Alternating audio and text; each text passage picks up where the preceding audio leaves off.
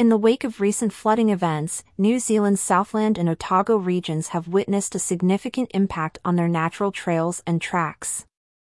The Department of Conservation, DOC, took the initiative to assess the condition of tracks and infrastructure on public conservation land across the southern South Island, ensuring safety and accessibility for the adventurous at heart.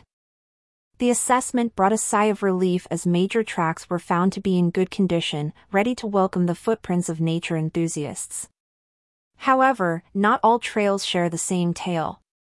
Some local tracks remain closed due to damages like windfall and erosion caused by the ruthless floodwaters. Notable mentions include the Lake Sylvan Track near Glenorchy and the Mt. Crichton Loop near Queenstown, which are temporarily closed due to large washouts and other damages, as reported by Scoop Media. The DOC has issued advisories for visitors, urging them to exercise caution while venturing into the wild. Staying updated with the latest information and reporting any observed damage to the local DOC office is encouraged. This proactive approach ensures that the trails remain safe and enjoyable for all. The broader picture also touches on the cause of climate change, which is believed to be behind the more frequent severe weather events. The recent flooding is a stark reminder of the change in patterns of nature, urging a need for building resilience across the network of infrastructure.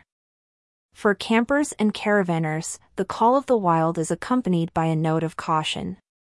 The importance of staying updated with the latest advisories cannot be stressed enough. While the major tracks are open, the closed local tracks might require changing plans for those looking to explore the less trodden paths. Alternative tracks and areas that remain unaffected by the flooding are worthy of exploration. The southern regions are rich with natural beauty, offering a plethora of options for those looking to pitch a tent under the stars or park their caravans amidst the serene landscapes. Building resilience against the wrath of nature is a topic of discussion that resonates beyond the trails. Measures are being considered to improve the resilience of tracks and infrastructure, ensuring they stand tall against the test of time and tide.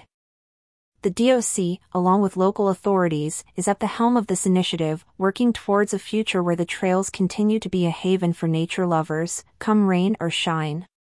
The collaborative efforts aim at mitigating future damages, ensuring the southern tracks remain a cherished destination for many.